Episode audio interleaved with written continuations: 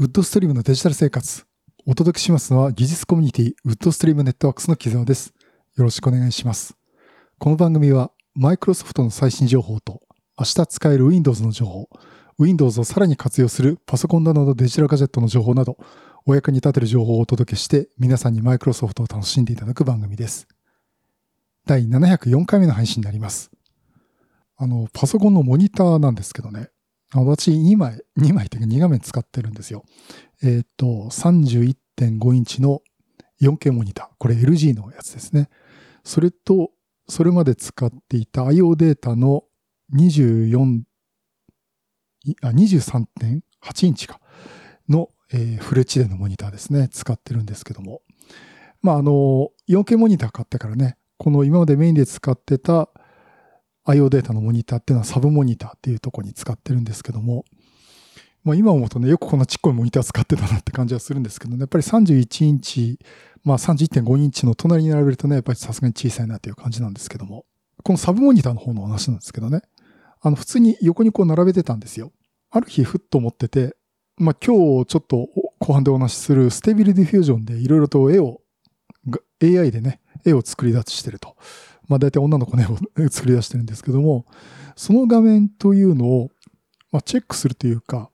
あの表示するモニターということで使ってみると面白いかなと思って、で、大抵生成するね、画像が、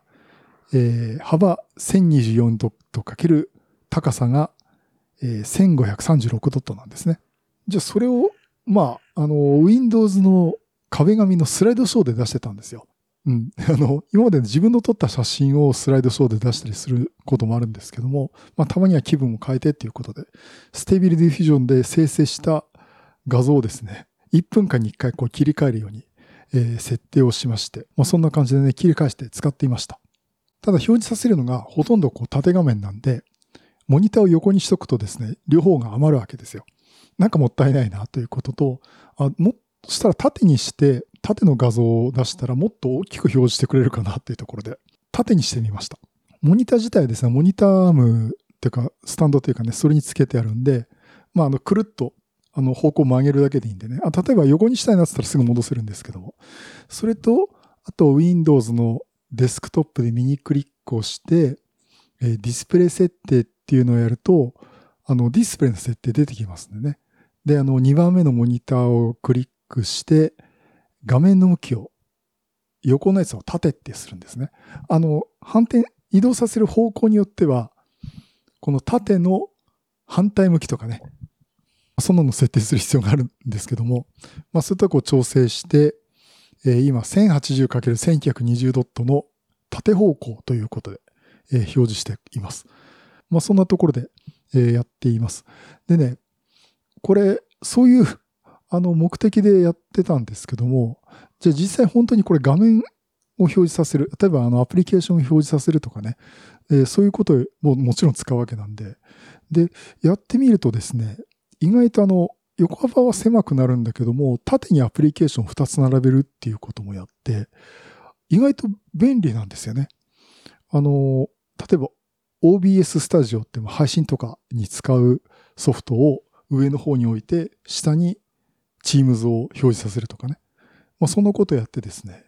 それで画面はやっぱり横で表示するよりは狭くなるんですけども、なんか縦に並べると、それはそれでなんか使い勝手がいいっていうかね、なんか見やすいっていうか、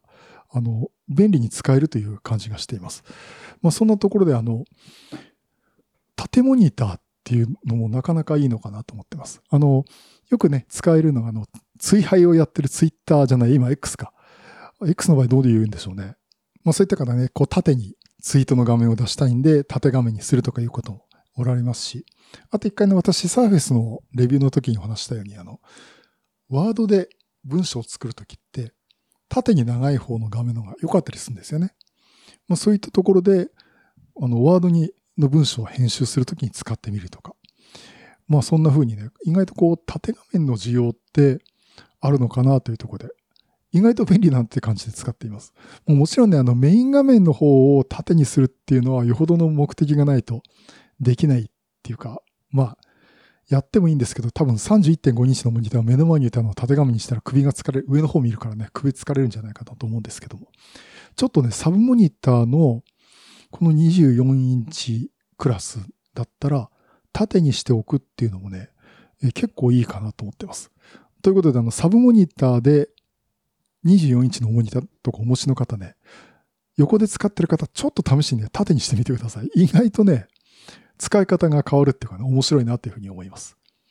まあまあね、そんなことをね、やっていて、まあいろいろね、レイアウトも変えていこうと思ってますね。またなんか面白い話があったらね、お話したいと思います。はい、この配信はエスタニさん、ホワイトカラーさんはじめ合計じゅうさんめいの方にご支援をいただいております。ありがとうございます。また、マイクロソフトチームスを使ったコミュニティ活動も行っています。ぜひご参加ください。あ、あと、ちょっと番組の最初にあの、Teams のお申し込み、最近久々にいただいたんですが、お一人ですね、えー、っと、多分会社アカウントかな、なんとかコープ .com で、えー、お申し込みされた方おられると思いますが、えっと、メールでもご連絡をしてるんですが、どうもそんなドメインないよというところでエラーで返ってきてしまいました。えー、ちょっとね、あの、それ以上私の方から連絡できないんで、もし、なんか申し込んだんだけど、何も返事ないなっていう方、もしおられましたら、あの、お申し込みのあのメールのアドレス再度確認してですね、また再度ご申し込みいただければなと思ってます。あの、お申し込みいただければ、えー、ふつか以内ぐらいに、あの、手続きを取って、えー、ご連絡を行くようにしますので、よろしくお願いします。さてさて。で、今週のお話というと、もうもちろんですね、ウィンドウズイレブン の話ですね。ウィンドウズイレブン にせんにじゅうさんアップデート。えー、これがついにリリースになりました。えっと、そこら辺の話をしたいと思うんですが、どうでしょう、あの皆さんの Windows、Windows イレブンね、にじゅうさんエイチツー にアップデートしましたかね。あの、ま、あの、開発コードネームとしては にじゅうさんエイチツー という言い方してて、まあ、大体あの、みんな にじゅうさんエイチツー というふうに言うと思うんですけども、あとね、Windows のバージョン表示も にじゅうさんエイチツー って出てきます。で、あの、やっぱりマーケティング上の名前、呼び方として、今回のアップデートは ウィンドウズイレブンにせんにじゅうさん アップデートということになります。さて、で、ということでね、今回 ウィンドウズイレブンにせんにじゅうさん アップデートの話をしたいですと言いたいところなんですが、実は、実はですね、もうすでにリリースされているくがつのアップデート、くがつの機能アップデートね、モーメントフォー。えっと、これだいななひゃっかいでお話をしていますし、えー、先週の .net ラボ勉強会でもお話しして、その他の YouTube の方にね、再度収録したものを上げています。まあ、あの、Windows イレブン機能アップデートにせん、いや、Windows イレブン機能アップデート Moment フォーというね、あのタイトルで出してますね。あの YouTube の方をね、見ていただければなと思うんですけども、あと、ポッドキャストの方はね、だいななひゃっかいを聞いていただければと思うんですけども、このにせんにじゅうさんアップデート、ほとんど変わりません。ほとんどというか違いがわかりません。あの、アップデートを正式にしましたというような感じなんですね。ということで、じゃあ Windows イレブンにせんにじゅうさんアップデートでなんか目新しい話をできるのかっていうと、えー、ほぼほぼないです。あの、多分あの、アイティー プロ的にね、いろいろと見るところあると思うんですけども、コンシューマー市場的な話をすると、ほぼないというか全くないです。あの、すでに今までお話している内容そのものなんで、コパイロットイン Windows が使えるようになっただとか、まあ、あと、エクスプローラーが改善されたとかね、あと、設定の画面にフォームがついただとか、あとは周辺ソフトですね、あの、標準ソフトに、例えば写真の背景をぼかす機能とか、あと、ペイントで背景を除去するとか、レイヤーを追加するだとか、あと、スニッピングツールの文字認識ができるようになったとか、あと、メモ帳がね、あの自動保存できるようになったとかですね。あと、Outlook for Windows が メ, メールソフト、アプリに変わって採用されたとか。まあそういったところが機能アップデートなんですけども、ほぼそのままです。まあということでね、大体あの、いろんな Web 記事見てね、Windows イレブンのにせんさんびゃくじゅうにができま出ました。もしくはにせんにじゅうさんアップデートが出ましたって言いながら、つい、ついこの前書いた Moment フォーのね、機能アップデートの内容がほぼそのまま書かれているという状況になります。実はですね、これもちょっと私もあれと思ってたんですよ。あの、実はその先週のドットネットラボの勉強会で Moment フォーと にーさんエイチツー の話をしますって言ってて、最後の最後をまとめてるときに、じゃあにーさんエイチツーはどんな話になりますかっていう話をまとめようとしたら、情報ないんですよね。あれあれと思って。今出てるそのデブとか、デブチャンネルだとか、ベータだとかってチャンネルで出ている機能が入ってくるのかな。例えば、あの、手書き文字認識で、あの、手書き文字認識用のパネルを専用に作ってた、入力してたんですけど、今度からテキストボックス、あの画面のウィンドウとかアプリケーションの中のテキスト入力するところに直接書き込めば文字認識してくれるっていうね。まあ多分こうペンデバイスとかじゃないとできない話なんですけども、まあそういったのがつくよっていうのが、これでも昨日アップデートに入ってたかな。あの、英語版だけですけどね、そういうのができるようになったっていうのがもうインサイダープレビューであるんで、まあそこら辺の話とか入ってくるのかなっていうことを思ってたんですね。ただ特にそういった話もなく、まあもちも、もともとこれあの英語版だけの機能だったんで、日本語には特になくてですね、いろいろ調べてたら、あれ、な、な、な、なんでにせん、じゃあにーさんエイチツーをどうやってまとめればいいかなと思ったら、話ができなくなってしまったということで、あの、先週のドットネットラボの勉強会の私のセッションで冒頭いきなり、すいません、今日は Moment フォーだけの話をしますっていうふうに言い訳をしてたんですけども、まあ実際ね、あの、中身変わりませんでしたということになります。で、あの、まあこれ Teams の方、あの私の方のね、あのこの番組の Teams 参加されてる方でも皆さんこうアップデートできたとかまだだという方もおられると思いますし、えー、実際私の Facebook のお友達とかの周りでも、まあ、アップデートしたよとかね、まだ降ってこないとかね、えー、いうふうに言われています。で、私のところはまだ降ってきていません。あの、何度 Windows アップデートやっても、この Windows は最新の状態です。で、バージョン見ると にじゅうにエイチツー って出てくるんですね。もう私誰だと思ってんだよってね、ちょっとそんなような、あの、冗談で言ってたんですけども、あの、そんなような状況で、まあ、徐々にいっかげつぐらい、いいっかげつはんぐらいかな、かけてこうアップデートが入っていくのかなと思います。というところでね、あの、いや、と言っても、もうほぼ変わらないと言ってもにーさんエイチツーにしたいよっていう方は結構おられると思います。で、強制アップデートというのが実はできるんですね。で、それ、ちょっとそのやり方をお話ししたいと思うんですけども、まずやってみる前に、今一度、えー、Windows 設定画面の Windows アップデートで、更新プログラムのチェックというのボタンを押してもらって、まだ最新の状態ですっていうのが出てくるっていうのを一応確認して、あ、じゃあまだ来てないなというところで、Web ブラウザでですね、Windows イレブンダウンロードで検索してください。そこでね、まあ、何やろうかというと、Windows のインストールアシスタントもしくはインストールメディアのディスクイメージ、アイエスオー イメージを作って、で、そこからセットアップをします。で、そうすることによってアップデートを強制的にやるという方法を取ります。で、実際あの、お仕事上評価しなきゃいけないだとか、えー、なんか私みたいに、ね、こう情報を発信したいんだけど、にーさんエイチツーにちょっとしとかないとなっていう方は、で、方の中で、まだ Windows アップデートで降ってこないという方は、この強制アップデートを結構やってる方おられます。で、各位私もですね、その状態なんで、まあ、ポッドキャスト喋るんだったら、あ、上げとくかなと。で、実はいつまで降ってくるかちょっと見てみましょうということで、マイクロソフトコンカラベであって、まあ、誰に相手にコンカラベかってわかんないんですけど、ということで私アップデートしてなかったんですけども、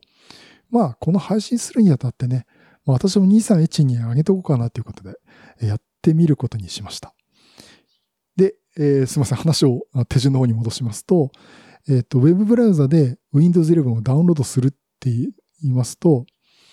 だいたい検索で上のトップの方でね、えー、Microsoft の Windows イレブンをダウンロードするというページに飛びます。で、ページ飛ぶとですね、上の方にタイトルで Windows イレブンをダウンロードする、括弧現在のリリース Windows イレブンにせんにじゅうさん更新、バージョン にーさんエイチツー というのが表示されます。まあ、ちょっとそこだけ確認していただいて、で、その下にですね、Windows イレブンインストールアシスタントっていうのがあります。の下に、今すぐダウンロードっていうのがありますから、それをクリックします。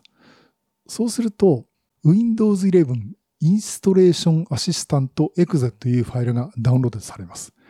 で、これをね、心を込めて実行してください。っていうところで、で、実行すると、いや、これ確認が取れてませんよってね、警告画面が出てくるんですね。で、そこで、あの、その中のリンクをクリックするとですね、もう一個ツールをダウンロードして、チェックしてくれって出てくるんですね。そのツールは ピーシー 正常性チェックというツールです。この ピーシー 正常性チェックというツールをダウンロードしてインストールをして、で、一回実行するんですけども、これ何のツールかというと、このパソコンが ウィンドウズイレブン に適合しているかどうか、つまりそのだいはち世代高プロセッサー以降だとか、あとは仮想化のセキュリティ入ってるか、その ブイピーエス とか エイチシーアイ とかね、ちゃんとサポートされてるかとか、ティーピーエム がサポートされてるかっていうところを全部こう見てるんですね。で、それを見て OK ですという判定をさせないとインストール先に進めないです。まあ、とりあえずもう OK ですっていうのをやった後に、もう一回あの、インストールアシスタントを実行すると、インストールを始まります。で、インストール自体はですね、ウィンドウズイレブン を丸ごとダウンロードします。これあの、アップデートと違うのは、アップデートアップデートする分だけなんですけども、インストールアシスタントとかを使うと、ウィンドウズイレブン 丸ごとアップデートするんで、また時間かかるんですね。だいたいさんぷんぐらいかかったかな、うちのネットワーク環境で。要は多分、何百ギガバイトっていうデータを落としてるんですね。で、ダウンロードして、で、そこでインストールが始まります。で、そこでですね、よくウェブサイトとかで、まあそこからだいたいにじゅっぷんからさんじゅっぷんぐらいでインストールできてにーさんいちに上がりますよというふうなね、あのー、報告が上がってますけども、あのー、実はですね、今収録している今の状況、まだアップデート中です。あの、もういちじかんちょっとになるんですけども、やっと完了した状態が きゅうじゅっパーセント までいったっていう。あの、ダウンロードはすぐ終わったんですけど、その後の手順 さんのさん、インストール中というところ、そこでね、ずーっと時間がかかってて、えっとね、ななじゅうよんパーセント までは結構割と順調に進んでたんですね。ああ、多分にじゅっぷんいかないかもなっていうふうに思ってたんですけども、その後に少しずつ進みが遅くなって、はちじゅうごパーセント の時に、もうハングアップしたんじゃないかっていうぐらいピタッと止まって、で、そこから少しずつ上がってるってところで、多分 はちじゅうごパーセント から きゅうじゅっパーセント いくまでに多分にじゅっぷんぐらいかかってるかな。というところで実は、あの、ちょっと時間もないんで収録を先に始めて、あの、目の前の私のメインマシンの ウィンドウズイレブン は、えー、にーさんいちにが きゅうじゅっパーセント までインストールされてるという状態で、まだ にーにーエイチツー の状態です。というわけでね、あの、手動アップデートされようとする方、あの、お時間が十分あるときにやってください。あの、私もたまたまこれ、休みの日、週末にね、あの、昼間、走らせているんで、昼間っていうかもう夕方になっちゃいましたけど、走らせてるんで、まだ時間あるんですけども、これ、例えば夜遅く帰ってきてね、えー、ちょっとやってみようかとか、ちょっと会社行く前にやってみるかとかね、そういう非常に時間がない危険なところでやると、終わるに終わらないっていう状態になりますんで、まあ、あの、人によってはその、にじゅっぷんだいで終わったって人もいますけどね。多分私もなんかいろいろ入れてるからかな。うん、まだ終わんないですね。今喋ってる間にやっと きゅうじゅういちパーセント になったってところなんで。あの、そこはね、ちょっと十分時間があるってところを見てやっていただければなと思ってます。えー、最終的にどのぐらいで時間が終わったかというのは、この番組の Teams の方でお話をしたいと思っています。まあ、そんなところがありまして、手動アップデートはこれが出てきます。で、もしくは、あの、同じね、ウィンドウズイレブン のダウンロードのサイトから アイエスオー イメージをダウンロードして、で、その アイエスオー イメージのディスクを開いて中のセットアップエクゼを実行する。そういう方法もあります。まあ、そのところでね、やっぱりそれでもやっぱ時間かかるかなと思うんですけども、手動アップデートはそういった形もできますんでね、まあ、アップデートしたいっていう方は、えー、この方法を使っていただければなと思っております。はい、えー、ということでね、えー、他は、あの、今までお話したモーメントフォーと全く同じということになるんで、まあ、あの、いろいろと使える機能出てますし、やっぱりメモ帳のね、自動保存が地味に便利だとか、あとはいろんな圧縮形式が、あの、ライブアーカイブの、あの、オープンソースのプロジェクトを利用して、えー、使える、例えば タージーゼット だとか、アールエーアール だとか、セブンゼット とかですね。それもあの、追加ソフトのインストールなしで、回答ができるっていうことになりますんで、まあ、あの、そういったところをいろいろね、使えると思いますんでね。ぜひあの活用していただければなと思っております。はい、えー、ということで、えー、以上 ウィンドウズイレブンにせんにじゅうさんアップデート、特にその手動アップデートのやり方についてお話をさせていただきました。さて、もう一つのお話なんですが、すみません、これマイクロソフトとあんまり話が関係ありません。出てこないです。あの、これ私事での話なんですけども、えっと、ビデオカード、あ、今ビデオカードって言うねえか、グラフィックボードを新しく買いました。あの、散々買う買う詐欺になってたんですけども、えっと、買ったのがですね、メーカーは エムエスアイ のところなんですけども、NVIDIA の GeForce アールティーエックスさんまるろくまる、えー、ブイラムじゅうにギガバイト、えー、そのね、モデルを買いました。えっと、いろいろ考えたんですけどね。で、買ったのは、えっと、Yahoo ショッピングのドスパラ店、じゃない、ドスパラの Yahoo ショッピング店か。えー、というところでね、まあ、Yahoo ショッピング使って買いまして。あの、なんで Yahoo ショッピングしたかっていうと、えー、私が完全に PayPay 経済圏にいる人間で、えー、PayPay のね、ポイントがつくっていうところがありまして、そういったところでね、あ、いろいろポイントつくじゃんって、いろいろなんか ななパーセント くらいポイントつくんで、えっと、実際は、ポイントが、なんかいろいろキャンペーンがあって、私あと、あの、Yahoo プレミアム会員なんで、ななパーセント つきましたかね。だからにせんななひゃくえんかなというのがポイン、PayPay ポイントで後でつきますんで、まあ、後々、こう、お昼代がにせんななひゃくえんぶん付くかなという、そんな感じなんですけど、そんなことどうだっていいんで、と、また言われそうなんですけどね。まあ、そんなところで、まあ、お得かなというところで、えー、結果的にはドスパラで買った形なんですけども、Yahoo ショッピングを使って買いました。値段的にはよんまんえんぐらいで、さらにその Yahoo のなんか商品券とかいろんなのを引いてさんまんはっせんはっぴゃくえんぐらいだったかな、いうお値段でした。で、ちなみにあの、ドスパラに実はちょっと直接行くとですね、ちょっとパリットって別のメーカーになるんですけども、さんまんななせんはっぴゃくえんで今売ってます。見て、あれ、あれはしまったけど、まあ、トータル的にはせんえんかにせんえんぐらいお得になってるのかなっていう、私にとってはですけどね、えー、いうところありますんで、あの、皆さんちょっと買われる方はね、まあ、そこら辺よく見てみてください。あの、ペイペイ経済圏にいる方は、まあまあお得なところがあります。で、あの、まあ、それ、それはどうだっていいんですけども。で、あの、買ったのがですね、そのさんまるろくまるの じゅうにギガ モデル、えー、というところで、まあ、ここ悩んだんですよね。あの、ずっと使ってたのが GeForce ジーティーエックスせんごひゃくごじゅうティーアイ というメモリ よんギガ のモデルだったんですけども、まあ、これ Stable Diffusion で、あの、絵を生成するといちまい絵生成するのにさんぷんはんかかるんですね。で、これね、あとね、その状況であの、しがつに、あ、だからさんがつの終わりにね、ビデオカードをちょっとグラフィックボードね、お借りしまして、えー、GeForce アールティーエックスにせんななじゅう Super メモリ はちギガ、えー、これをお借りしたら、いちまいの画像生成がななびょう。まあ、もしくは、まあ、じゅうびょう以内に終わるっていう感じでした。もうそんぐらいね、スピード速かったんですね。で、あの、これちょっと借り物ですんで、えっと、誰に借りたかってことは皆さんよくご存知の方からお借りしてたんですけど、あの、結構良かったんですよね。うん、でもね、これ、まあ、ずっとね、借りっぱなしも申し訳ないし、まあ、一時的にお借りするって話で、私がその次の ビ, ビデオカード買うまでっていうところでお約束だったんで、っていうか、あの、その、お約束ずっと借りっぱなしも良くないんで、なんとか自分でも用意しようかなと思ってたんですけど。で、どれを買おうかなと思ってたんですよね。で、ちなみにこれにせんななじゅうスーパーは中古でごまんえんします。今でも。やっぱりいいんですね。いい、いいグラフィックボードなんですよね。で、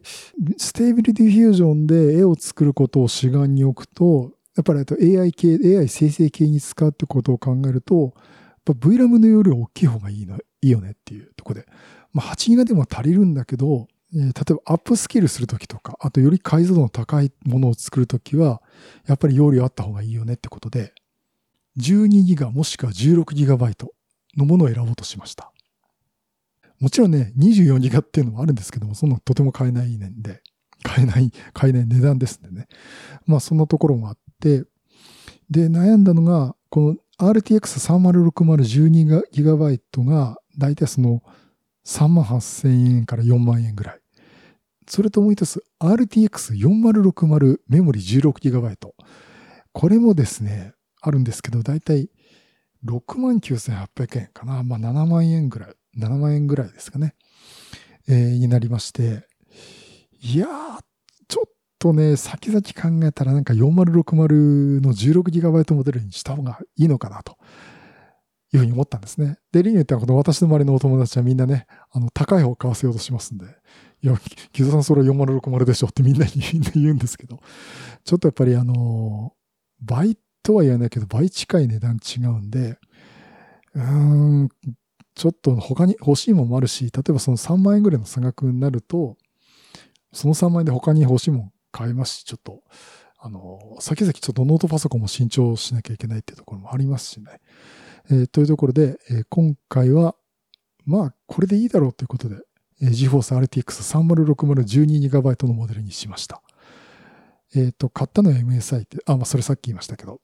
えー、やりまして。で、実際ね、パリット、ドスパラのね、パリットがずっとあったんで、それ買おうかなと思ったんです。今まであの、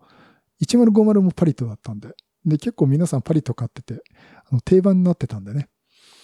ずっと買おうと思ってたんですけども、あの、先日ちょっと品切れになっちゃいました。結構ね、買う人、人気あるみたいで買う人いるみたいなんですね。品切れになっちゃってて、で、残ったのが エムエスアイ の方が、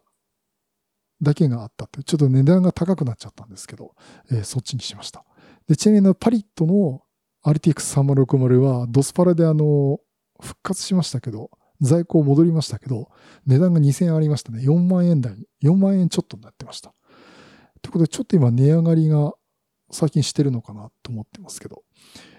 という状況なんですが、あの、店舗行くとですね、あれからちょっと店舗の方が安いんで、あの、ドスパラがお近くの方とか、あと秋葉原近くに行ける方はですね、あの、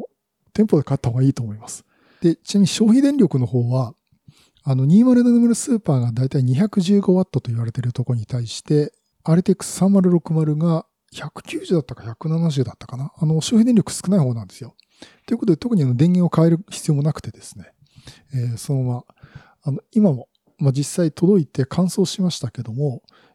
今の電源のままで全く問題なく使えています。あ、電源 ななひゃくごじゅうワット の電源ですけどね。あの、ハードディスクとかも動かしてて結構負荷かかってるんですが、えー、十分動いております。さて、そこであの、パフォーマンス的な話をすると、えっと、これ、Stable Diffusion で、あの、ななひゃくろくじゅうはちかけるごひゃくじゅうに のピクセルのですね、画像を生成します。まあ、女の子の、まあ、別に女の子じゃなくていいんですけど、画像を生成すると、えっと、にせんななじゅうスーパーと体感でほとんど変わらないです。ってことはやっぱり、やっぱりにせんななじゅうスーパーって結構いいやつなんですね。それとあの、変わらないっていうのは結構いいことで、実際生成する時間の話をしちゃうと、にせんななじゅうスーパーはだいたいごびょうからななびょう。さんまるろくまるはよんびょうからごびょうという感じです。あの、さんまるろくまるの方が早いんですね。やっぱりこれ ブイラム の容量が大きいっていうのがやっぱり、あの、違いが出るのかなと思います。で、さらにですね、これあの、ステーブルディフュージョンやってる方じゃないと分かんないかもしれませんけど、ハイレズフィックスというやつで、作った画像をさらに高精細にするっていう、ハイレズにするっていうオプションがあるんですね。あの、例えば縦方向、横方向にばいにするってことで、例えばその ななひゃくろくじゅうはちかけるごひゃくじゅうに ピクセルで作った上で、それを倍の せんにじゅうよんかけるせんごひゃくさんじゅうろく ピクセルにアップスケールして、中身もあの高精細にするっていうものなんですね。で、大体よくその方法を皆さん使うんですけども、それがですね、結構時間かかるんですよ。これ、にせんななじゅうスーパーで、大体、まあ、走らせるとなんかね、早くする場合もあるんですけど、まだにじゅうごびょうからごじゅうびょうぐらいかかります。で、アールティーエックスさんまるろくまる を使うと、なんとにじゅうごびょうからさんじゅうびょうです。と、ということで、ここね、さんまるろくまるの方が早いんですね。やっぱりあの、メモリーがはちギガとじゅうにギガの違いがあるのかなっていうふうに思います。あの、というところで、これに関して言うと、あの、さんまるろくまるの方にしてよかったです。で、あの、あとね、これハイレズフィックスでこう画像生成してるときに、にせんななじゅうだと きゅうじゅうはちパーセント まで作ったところで、ピタッと止まって、しばらくその時間、多分にじゅうびょう差ってそこら辺なんですけどね、そこからの、すぐ終わるまでに時間かかるんですけども、さんまるろくまるだと、だいたいこのプログレスバーが順々に進んでって、きゅうじゅうはちパーセント って止まるってことなくてですね、大体順当に終わってサクッと終わるっていう感じなんですね。うん、だからやっぱりあの、まあ、にせんななじゅう、さんぜんろくじゅうというよりは ブイラム の容量を大きくしたっていうのが効いてるのかなと思ってます。まあ、ということでね、もし同じことをやろうとしてる方で、うん、ビデオカードどうしようかなっていう考えか、考えてて、お、あの、お値段っていうかね、あの、費用にその余裕のある方は、よんせんろくじゅうスーパー、じゃないよ、スーパーなんだ。よんせんろくじゅうの じゅうろくギガバイト モデル。えー、これをね、買うといいのかなと思います。だから私もちょっと余裕があればね、そっちの方にした方が良かったかなって思いますけども、まあ、だいたい用途としては足りてるんで、えー、良かったなと思ってます。まあ、というところでね、あのー、GeForce アールティーエックスさんぜんろくじゅう、メモリ じゅうにギガバイト にして、まあ、結構 Stable Diffusion をより快適に使えるようになりました。であと、ゲームとかは、私、あの、竜が如くなな、だいぶ先進みましたけど、もうすぐ終わりかなってところまで行きましたけど、えー、それとあと、エースコンバットななとかね、遊んでますけども、それもあの、高解像度、えー、竜が如くはもう よんケー。で、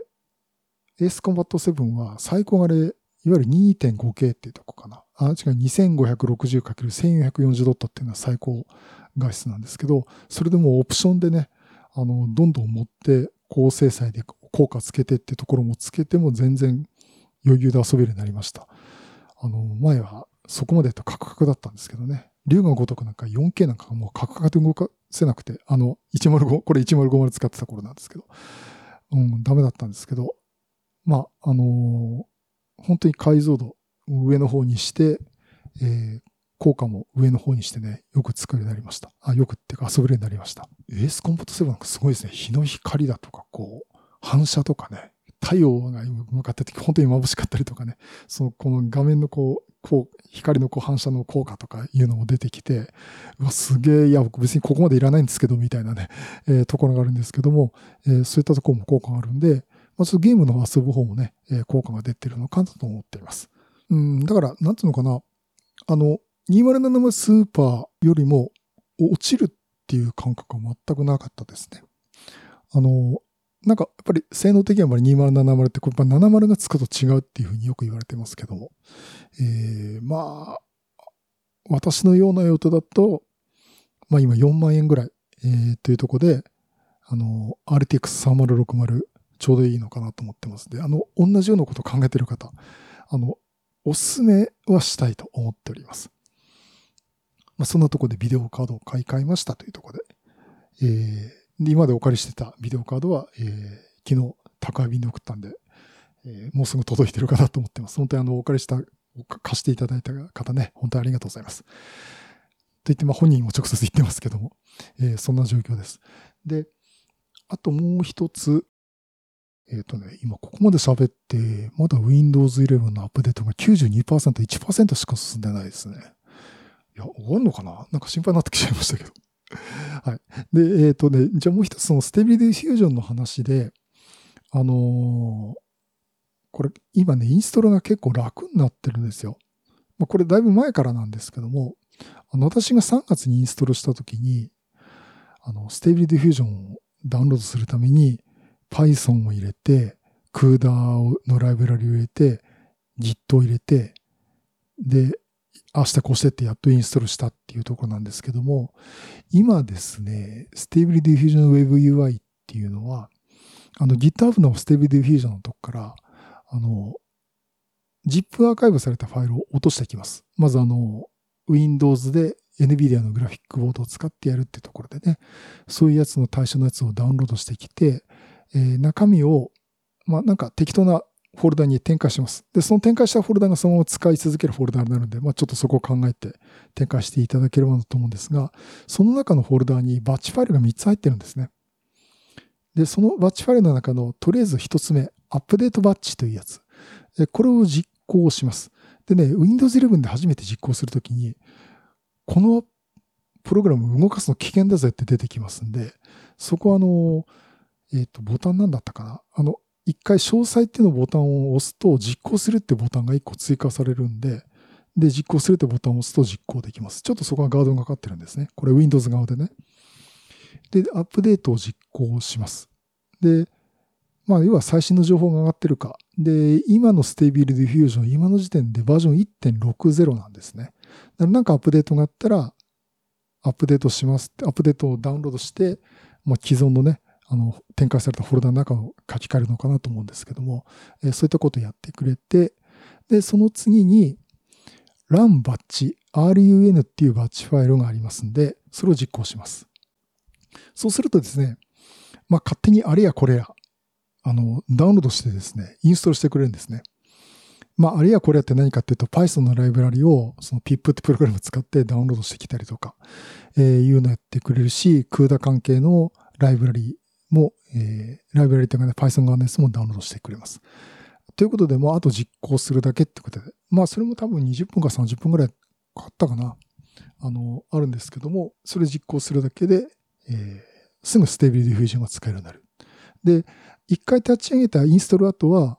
あとはラン、ランバッチというのを実行するだけで、あの、いつでもStable Diffusionを立ち上げるようになります。まあ、あとはね、あの、ちょっと私のブログの記事の方にも書いてますけども、実際モデルっていうね、こんなモデル、こんなキャラクターを、えー、作るっていうモデルとか、えー、いうのをこうダウンロードしてきて、ちょっと、まあ、あとは自分でプロンプトを書いて動かすということをやっていただくと、まあ、私が普段やってることができるようになるという感じになっています。だからまあ、あの、かなり楽にはなりましたね。まあ、昔みたい、今の Windows アプリケーションみたいにね、インストールプログラムを、インストール ジェイエックス とかね、あれを実行すればいいっていうほどじゃないんですけども、かなりそれに近い状態になってますんで、なんかいろいろやろうとしたけどめんどくさいなと思ってる方はですね、ちょっと今一度こう見直して、このStable Diffusionね、あの、遊んでみていただくといいかなと思っております。これ、女の子の絵出すっていう話、みんなよくしちゃいがちですけども、そうじゃなくても、例えば、あの、風景を出したりとかね、それまあ、ダリー使って、その Bing エーアイ チャット使ってもいいじゃんっていう話もあるんですけども、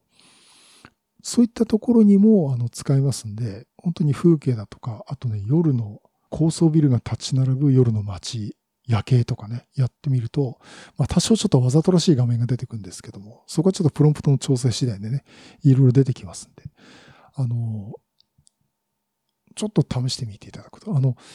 なんかゲーム目的だとかね、なんか買った時にいい、いいやつにしようと思ってグラフィックボードをなんかいいやつにしてみたんだけど、意外と使いこなせてないかっていう方はですね、そんなこともできますんで、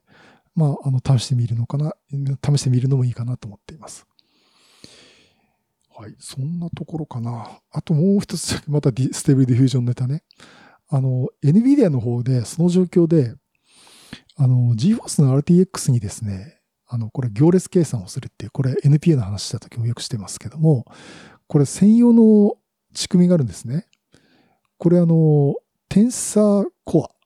えー、というのを使っています。これ テンソル じゃなくて テンサー ですね。これあの、エヌビディア の方がお友達にいまして、これ、テンサーですと。別に私が間違えたわけじゃないんですけどね。そう呼んでんですよってわざわざ教えてくれまして。えー、まあ、あの、そういった技術なんですけども、これをですね、Stable Diffusion で使ってなかったんですね。えー、ということで、これ、エヌビディア が Stable Diffusion 用に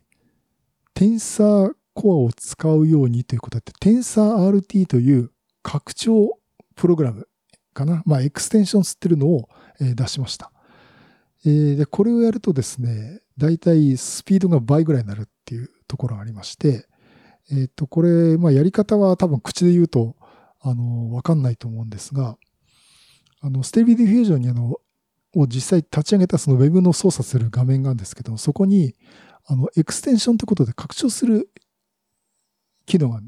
を設定するところなんですね。で、そこにあの、実際その GitHub の ユーアールエル を入れて、インストールってやると、この TensorRT っていうのを組み込んでくれます。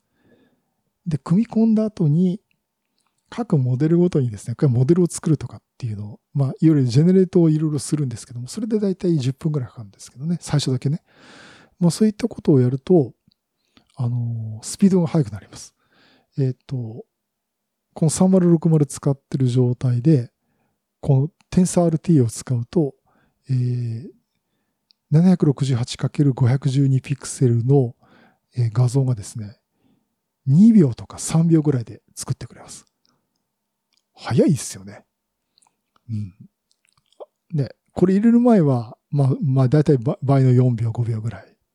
その前の GeForce ジーティーエックスせんごじゅう の時は、さんぷんさんじゅうびょうですからね。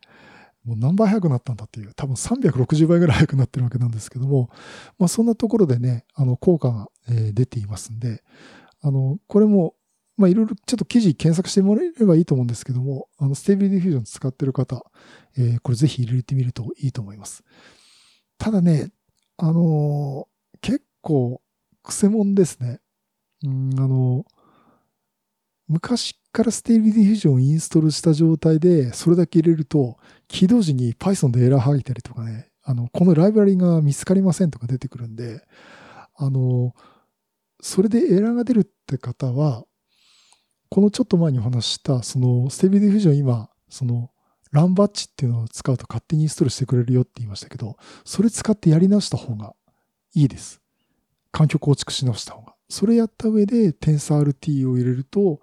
変なエラーは出なくなりました。まあ、あの、いろんなね、記事書かれてる方の中には CUNNDN だったかな、なんか、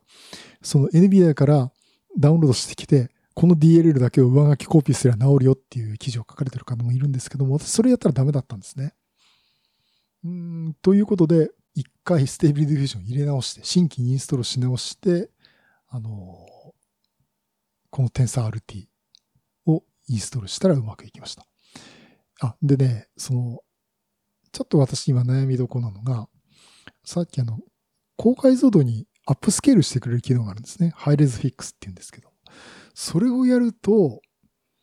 どうもエラーになることがあります。っていうのはその、TensorRT を設定するときに、がジェネレートするっていう、ものがあるんですけど、そこにね、最高解像度が X ですよっていうのを、ね、ちょっとアドバンスってやつでオプションで設定し直さなきゃいけなかったりとか、あとは生成される画像のピクセル数ね、ろくじゅうよんの倍数じゃなきゃいけないとかね、あのー、まあ、そこら辺のノウハウがいろいろありまして、あのー、そこら辺をちょっと気をつけてやんないと、せっかく入れても、あの、最後画像生成してくれなくて終わっちゃうっていうことがよくありましたんで、まあ、そこら辺はあの、ノウハウいろいろあの、ウェブの記事もありますんでね、そこ見ていただくか。まあ、なんか、もしね、興味のある方いるんでしたら、どうしよう、あの、この番組の Teams に Stable Diffusion の情報のとこば作ってね、あの、ちょっとマイクロソフトの情報じゃないんですけどね、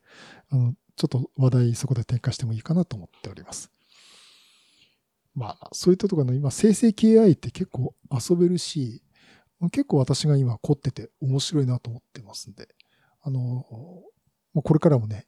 あの、いろいろいじっていきたいと思いますし、やっぱね、この業界っていうか、ここの分野ね、もう本当にあの、いろんなもん日進月歩っていうか、日進月歩なんて言ったら古い言い方だけど、あの、どんどんどんどんあの話がアップグレードしていくっていうか、進んでいくんで、ついていくのが大変かなと思ってるくらいですんで、そこらあの、ちょっと現状でいろいろ楽しめるとこは楽しめるんだけど、そういったとこもね、ついていきたいなと思っております。はい、えー、ということで、えー、なんか Windows の話より長くなっちゃいましたけど、Stable Diffusion のお話をさせていただきました。はい、今週もお聞きいただきありがとうございます。この番組では Microsoft Teams を使ったオンラインコミュニティを用意しています。この番組の編集後期や裏話、Microsoft の最新情報やパソコンなどのデジタルガジェットなどの話をしています。ご参加ご希望の方はお申し込みフォームからお申し込みください。また、お申し込みフォームのリンクは番組の概要欄と X のハッシュタグ、シャープウッドストリームでお知らせしています。また、この番組はクラウドファンディングキャンプファイのコミュニティより皆さんのご支援をいただいて配信しております。このクラウドファンディングは創作活動を継続して支援するサービスで月額ごひゃくえんから支援できます。いっかいだけでのご支援も可能ですのでご協力いただける方よろしくお願いします。